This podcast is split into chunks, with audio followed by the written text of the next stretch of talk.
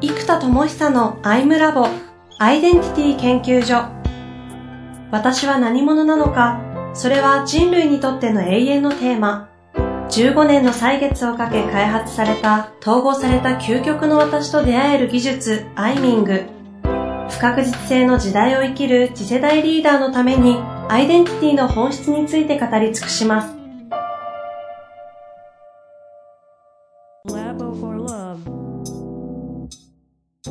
こんにちは、遠藤和樹です。生田智久のアイムラボアイデンティティ研究所。生田さんよろしくお願いいたします。はい、よろしくお願いします。さあ、ということで、メンタロイド開発からの、もうそれを前提とするね、配信になってきたので、いろんな具体的な話ができるんですが、今日はあの、HDX ラボという概念の整理をちょっと皮切りに展開していきたいななんて思うんですが、ちょっとそのあたりからいきましょうか。うん、ですね。えっと、そもそもアンダムとは一体何なのかっていう、こう、コーポレートアイデンティティの場所なんですけど、これの定義が結構難しかったんですよ。何屋さんなのって言った時に、うん、研修屋でもないし、うん、で、メンタルートだけでもないじゃないですかっていう。はいはいはい。じゃあ一体何をする存在なんだっていうのを一言化していった時に、まあ当然普通のカンパニーよりは明らかに研究所寄りじゃないですか。うんうんうん、だからおそらく概念としてラボっていうのが一番似合ってるだろうなっていうのはまあまあこれはそうだなと。じゃあ何ラボなんだと。何ラボなんだと。で、これがまあずっと言ってるもん自己変容とか自己統合とかばっかり言ってるんで、これがヒューマントランスフォーメーションで HX なんですよ。うんうん、で、HX を DX する存在だから HDX なんですよ。うんうん、なんで、とにかくヒューマントランスフォーメーションは、まあ、自分で言いますけど、僕という人間が俗人的になればすごいできることがあるじゃないですか。でもそれは高額になっちゃったとかいろいろ世の中に広がらなかったりとかいろいろあるんで、これを DX できればいいんですよ。はいはいはい。一つはメンタロイドという、その AI に DX しましたっていうのが一個ですよね。で、プラス、えっと、メンタロイドじゃなくてメタマーと呼んでいる人の可能性を開く人が育つ DX が必要なんですよ。うんうん、つまり、コーチングスクールとかカウンセリングスクールとか、人材開発の資格スクールみたいなものを DX したいんですよ。はいはいはい。で、これ DX って普通なんかオンラインスクールになりましたみたいなことしかできないんですけど、じゃなくって、えっと、生態系としてこういう人たちが生まれ続ける生態環境としての DX をしたいんですよ。ほう。で、こっちがジニアースっていう、まあこれちょっとずっと挑戦してきてまだ形になってなかったんですけど、まあメンタロイドが起爆剤でね、流れる予定だったんで、まあおそらく今年ちゃんと行くでしょうと。で、ここで C2C でお互いがお互いの可能性を開き合う、コジーニアスで、このお互いの可能性を開き合う環境にしたいんですよ。うんうん。なので、もう、今年間10万円にして、9万9800円にして、で、もうフィットネスクラブと同じ価格にしようと思ったんで、まあ、月9980円にしておけば、まずフィットネスクラブと同じ価格になりますと。で、じゃあ年間で、まあ、一括払いで99,800円になりますよと。で、かつここに、もう狂気の沙汰なんですけど、10万コインを、内部で使えるコインをプレゼントしますと。うん。で、これ、そのコインの半分がメタマに支払われる仕組みになるんですよ。でそうすると、修行したセッションを提供しますよって言った時に、ユーザーが10万コイン持ってるから、うんうん、誰かにセッション頼まなきゃ損じゃないですか。なるほど、なるほど。だからそうすると、もう修行した人たちのマーケットが強制的にできる仕組みなんですよ。はあ、はいはいはい。で、結局、えっと、この、何でもそうなんですけど、プロとして圧倒的に大事なのはたった1個挙げるなら実践なんですよ。うんうん、セッションのプロを目指すんだったら、1000セッションぐらいやらないと、まあ、やらないとっていうとあれだけども、やって初めてちゃんとプロとして、それこそ上場企業の案件とか受けられるようなのって多分1000ぐらいやってないと、そもそも難しいですよ、正直。そうですよね。そう。でも、1000って言っても、じゃあ、ね、1回1時間のセッションだとしたら1000時間なので、ね、1日8時間やったら250日だから、いつも言ってますけど、じゃあ、プロとして1年やりました程度の実践経験しかないってことなんですよ、セッションっていうのは。だから、意外とそんなもん。じゃあ、プロとして、何でしょう、料理人でも何でもいいんですけども、1年やったら、まあ、まあ、やっとちょっと任せられるようになったね、ぐらいじゃないですか。うん、うん。だから、1000時間1000セッションっていうのはせいぜいその程度の実践経験なんですよ。社会人1年目、2年目になりましたっていうぐらいの実践経験だから、でも、このセッションの世界って1000セッションやるともうすごい数だと思われちゃうんですよ。ああ、そうなんですね。そう。ここが認知のズレが激しくって、みんな50回とか100回程度しかやってないのに、いきなり1時間1万円とか5000円とかで売ろうとするから売れないんですよ。その価値が出ないんですよ。なので、えっと、それがそもそもマーケットができない原因なので、えもう1000セッションこのジニアス内でできちゃえばいいんですよ。で、ああ、これあれなんですね。じゃあ、その業界の問題解決も含んでるんですね。この仕組み。そうです。結局みんな、ね、まず口座が高いから高く売らなきゃ回収できないんですよ。でも、口座が高いのはまあ仕方ないっちゃ仕方ないもうナレッジが効率高かったら高いですよ。でも、じゃあ100万払って学んだとしてできますかって時に、これ本当にいつも言うんですけど、じゃあ僕がね、今、バイオリン触ったことないのに、半年100万円のバイオリンスクールに、ね、月に2日通って、まあ大体半年12回ぐらいの講座があるわけですよね。で、バイオリンやって、フィルハーモニーに行ったんだけど、なぜか僕の演奏機会がもらえないんですって、まず思わないじゃないですか。いや、それ絶対無理だよねって思うじゃないですか。うん、そりゃ通用しないでしょ。あと、それ演奏で、じゃあみんな5000円で安く5000円でやってあげるよって言って、人が集まるイメージゼロじゃないですか。ぐらいなもんなんですよ、半年の実力っていうのは。うん、だコーチングにしてもカウンセリングにしても全部そうなんですよ。なんとかメソッドを学ぼうと、なんとか理論を学ぼうと。うん、で、それは僕はミスチルの曲と歌詞を覚えて歌いますよって言ってもカラオケレベルじゃないですか。で、これを5000円1万円で売ろうとするから、まず、対価がもらえないんですよ。価値になってないから。で、はいはいはい、これをなぜかみんなが気づかない不思議ワールドが、この研修業界にあるんですよ。なるほど。で、売れてる人たちは、セールスもビジネス力も高い人たちなんですよね。だから、えっと、じゃあそこに行けりゃいいんだけども実践機会がないから、ジニアース内でもう1000セッションぐらいを全員ができてしまう仕組み。で、時間1000円からだったらいいんですよ。支払い額が。で、そうすると売り値2000コインにしておいて、1000円が支払われますと。で、そうすると、1時間のセッション2000コインだったら全然良くないですか、ポチポチ。確かに確かに。あと、あの、マーケット感覚的にも世間の時給とかからしてもそんなにズレが起きることがまずないですよね。そうなんですよ。そうなんですよ、まさに。で、そうすると、あの、えっと、マッサージ屋さんのチェーン店価格になるんで、うん、ずっとこれ言ってたんですけど、それを単品で売ろうとするとやっぱり難しかったんですよ。ああなぜかというと、それの価値がみんなわからないのと、とは言っても素人でしょみたいになっちゃうんですよ。うんうんうん、で、高いと凄そうに見える現象があるから、高くした方が売れちゃう現象みたいなのが発生しちゃうので。確かにそうですね。そうなんですよ。だから、ここはその基準をクリアした人しかいませんよということで、審査をむちゃくちゃ厳しくしてるんですけど、本当の実力だけで見るんですよ。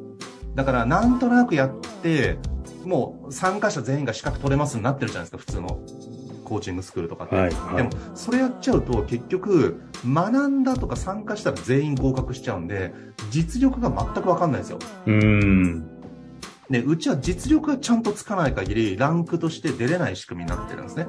で、これも C2C で、審査員もランク2以上の人が、えっと、その、審査を受ける側が、えっと、2時間のセッションを提出するんですよ、動画で。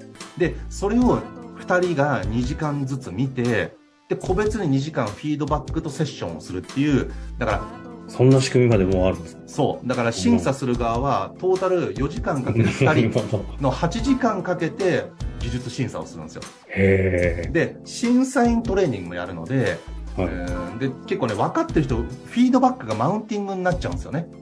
ここができてないからこうした方がいいよとか言ってんじゃなくって、ここできてないように見受けられるんですけど、ちょっとこれ聞いてみてどう思いますっていうふうに、フィードバックからセッションに持っていかなきゃいけないんですよ。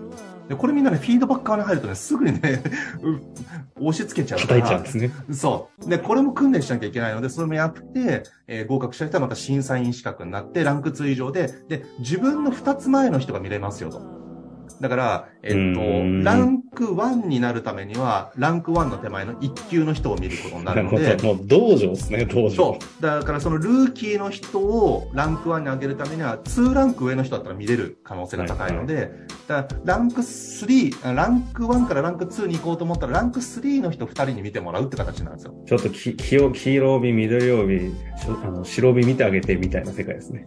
そうです。なんで、この一人だと安定しないんで、C2C なんで安定させなきゃいけないんで、コンピューターも検算っていう仕組みがあったことで、精度が上がったんですよね。だから二人で一人を見てるとうん。いうふうにすることで、ここで精度が一定レベル安定するので、で、これでね、もうね、もう僕が見るのとほぼ変わらない審査基準になりました。ええあ、そうなんですか。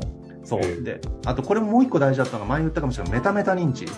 メタ認知がずれるんですよ。だから自己評価をちゃんとしてもらって、自己評価に対して自己評価にバイアスがかかっているという前提で、メタメタ認知して自己評価をもう一個書いてくれと。で、そもそも今度、えっと、セッションの提供者側の試験を受ける側の人が、自己認知があまりにずれてる人はセッション力が低いんですよ。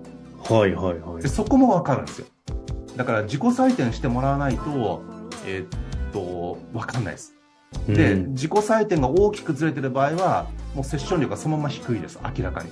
なるほど。なので、もうそこもわかるんで、このメタ認知、メタメタ認知の仕組みと審査の仕組みを、えっと、二重ですよね。両方とも。自己評価を自己評価する。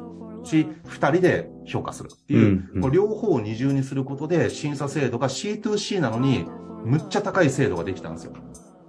これあの、メタマというランク、どのぐらいの階層にあって、最後、いわゆる、なんていうんですか、黒帯というか、免許改伝というかっていうのは、どどういう感じなんでしょえっ、とですね、まず、ルーキーって呼んでるところから時給1000円でできるんですよ。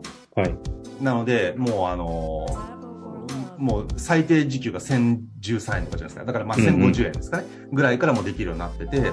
で、えっと、もうなんですよ。だからこれももうアルバイトなんで、もう別にそんなにレベル高くなくてみんな文句言わないじゃないですか。はいはい。アルバイト価格だから。だからもう2000円の売り値で、誰も文句言わない金額から、でもそれでも例えば100セッションやった時に、2時間かける100セッションやったら20万円になるんですよ。これでかくないですか？無料で100セッションって、大人がやるのむずいんですよ、これ。うん。仕事になんないから。うん。うん。だけど時給1000円でもいいから、100回やって20万になりますと。これむっちゃでかいんですよ、本当に。確かに。まあ本当にいい副業ですよね。自分も鍛えれるし。で、ちゃんとレベルが上がると、ランク1に上がれば1500円になってって、ランク2になると2000円になって、ランク3になると3000円になって。で、ここからちょっと上がり率がぐっと上がってくるんですけど、で、ランク2で、えっと、一般的なエグゼクティブコーチを、えー名乗ってる方々が、大体こ、うちの基準だとランク1と2ぐらいですね。どんだけし、え、最後、ないくつまであるんですか？えっと、今、一応ランク10まで設定して ?10 までああって世の中が2でエグゼクティブですか？えっと、ただ、みんな名乗ってても、技術の訓練を申し訳ないんですが、あまりしてないんですよ。えっと、そもそも、えっと、思考と感情しか扱えなかったらランク3いかないので。気を扱えるかとか、念を使えるかとか、あと、その、あと、どやっちゃってもダメなんですよ。あと、うん分かってる私、分からないあなたってやって、うんうん、うんうん、ああ、そうなんだね、うんうん、分かってるよ、みたいな雰囲気出してもダメなんですよ。マウンティングセッション的なやつですね。そういうやつも全部うちだと NG だから、一般的な、ちょっと業界でやってる方のやり方がほぼ、うちの基準とはちょっと違う。だから競技が違う。いい悪いじゃなくて、競技別競技で、スカッシュとテニスぐらい違う。なるほど。別競技ですね。そう。似てるけど。っていう、えっと、仕組みなので、これでやっと、今まで、もうね、この IM ラボでもずっとメタマの育成がむずいむずいむずいむずい延々と言ってきたじゃないですか。これがやっと、あと、ボイストレーニングとか丹田呼吸とか、え全部入れて、あと組み手、もう毎日組み手で練習してっていうのも含めて、やっと1年もあったらちゃんとプロとして自信持って打って、確実に価値になるという基準。もうセッション受けた人が必ずすごかったってなる基準までいけるんですよ。素人から。それが1年でその10まで、あの、いける人はいけるってことですか？あ10は無理ですよ、ね。あ、10は無理なんですね。あの、3まで1年でいったらすごいですね。え、ちょっと待ってください。3、3で1年で、10まであるんですか？あ、そう、あだからこ僕も次元なんですね。自分をレベル9ぐらいの置こうと思ってるんですよああ、なるほど。自分、その感じ。そう。で、自分がレベル10だと、何度も言ってますけど、僕は傾聴技術においては、自分でのなんだけど、達人ではあるが天才ではないんですよ。はいはいはい。だから、えっと、必要に迫られて人材開発の目的に対して必要だから磨いたスキルであって、だから天才じゃないからね、もともと聞く側のエネルギーではない人間だから、それでも行った領域が9だと。9。まあだからこうやって開発側に回ってるわけですしね。そう。だから、自分よりもそこの天才性の人が、例えばアイミングをね、2000回とかやってたら、2000回とか僕もやっちゃってるから、だから1万回やってたら、僕よりもはるかに上に行く人が出てくるはずなんですよ。なるほど。だからね、その、自分はだからレベル8ぐらいでもいいのかな。8か9かにして、いうイメージですね。まあでもそういう次元での、あの、一対一というか、人人間として自分自身を鍛えられる場も、そして実践できる場も、そで、その審査受けて修行する場も全部が用意できてますよ、う。うん。ということですね。そうです。だからこれがやっと、こうジーニアスな仕組みがジニアースに出来上がっていくと。で、この今言っている部分が全体がジジニアースです。ジニアス。じゃあジニアースに入門すれば、その世界に入れるっていう感じですかね。あ。あ、でもこれ本当に副業っていう言葉が今もう時代的に遅れてるのかどうなのかちょっとわかりませんけど、あの、変にね、よくわかんない大学院の資格取るぐらいだったら、ここで修行した方がよっぽど実践的で価値が生ま生生まれるものになりそうだなという、強く強く感じましたね。人材開発の技術に特化してるんで、大学院の他のものがいいものもいっぱいあると思いますけど、人材開発の技術に特化するならば、えっと、センスによらず技術になってますし、体系だった理論になってるし、ね。メンタロイドもトレーニングを支援してくれるので、でも超安価で、ね、正直僕のコンテンツ1日10万でも全然売れると思うんですけどうん。、いや、そうなんですよね。そう。で、これを年間10万ですよ。年間。いや、だからさ、凄まじいですよね。フィットネスクラブ行く感覚で。そう。で、かつ10万コインついてくるから。そうか。しかもさっき言ったレベル3ぐらいでの、あの、レレベル感を聞くと、レベル3ぐらい行ってちゃんと本当に仕事ができるようになったら、独立して年収1000ぐらい、まあ見えるよねって感じですかね。少なくとも。そうですね。えっと、ただ、他の職能というのもやっぱり考えるとよくって、例えば美容師さんって美容師さんの専門学校2年間行ってやっと駆け出しじゃないですか。うんうん。で、だからランク3行こうと思ったら、えっと、ベースとしてのコミュニケーション能力が高いとか、マネジメント経験とかがないと、初心者からいきなりレベル3は、ランク3は相当やっても難しいと思います。なるほどね。ああ、でも1年で行った人いいます、今1人。あ、だからそういう次元なんですね。いますそ。うかそうか。いますって感じなんだ。えっと、もともとエネルギーがすごい扱える人。へえ。目に見えないエネルギーに繊細で受け止められる人。でもそういう人って今まで社会で認められないんですよ。うんうんうん。エネルギーを受け止めるのが職能にならないじゃないですか。まあ、なんか、そうですよね。ま なんか、うまいこと占い師とかで当たったとかってならない限り、なかなか仕事にならないですね。ね、むっちゃエネルギー受け止められるけど、プログラマーだったらね、バグが多かったら、お前使えないって言われちゃうし、セールスマンだったらいいやつなんだけど売れないんだよねってなっちゃうし、確そう。だからむちゃくちゃいい人なんですけど、いい人であることが職能にならなかったじゃないですか、ここまで。ああ。不遇の傾聴人材ってやつですね。そう。この不遇の傾聴人材がここで開花してもらうと、もう、凄まじいパフォーマンスになると思います。まあ、ということでね、あの、ぜひ、修行の場にね、一歩入門していただく、そんな言い方したら入りにくくなっちゃうかもしれませんので、ジニアスにぜひ参加する方をね、お待ちしております。これ、あの、どこからですか？あの、とメンタロイドからもいけるんですか？あ、メンタロイドが全部バナー貼ってあるんで、もうメンタロイドに全部入ってくれればじゃあ、メンタロイイドに行けば、ジニアースの方に入っていただくと、全部いけます登場ありますので、ぜひぜひそちらの方もチェックしていただきたいなと思います。はい。次回は？次回は、えっと、ようやくね、いろんな仕組みの話したんで、もうちょっと久々にこうビジネス全体を、まあ今までやろうと思ってた頃が全く機能しなかったので、メンタルができない事件が。あまりにねそう。で、うんこれできたから、例えば YouTube ライブとかも毎週水曜日始めてるので、はいはいはい。そういうのとか、あと LINE とかもね、始まったりとか、マーケティングとかビジネス全体をどうせ、まあ明らかに破格でやってるんで、正直普通にやっぱ赤字なんですよ、すべてが。で、これをどうやってビジネス化しようとしてるかっていうところを含めて、ちょっと次回、共有できればなと思っております。ということで、ビジネスの話、久々にね、しましょうかね。楽しみにしていてください。ありがとうございました。はい、ありがとうございます。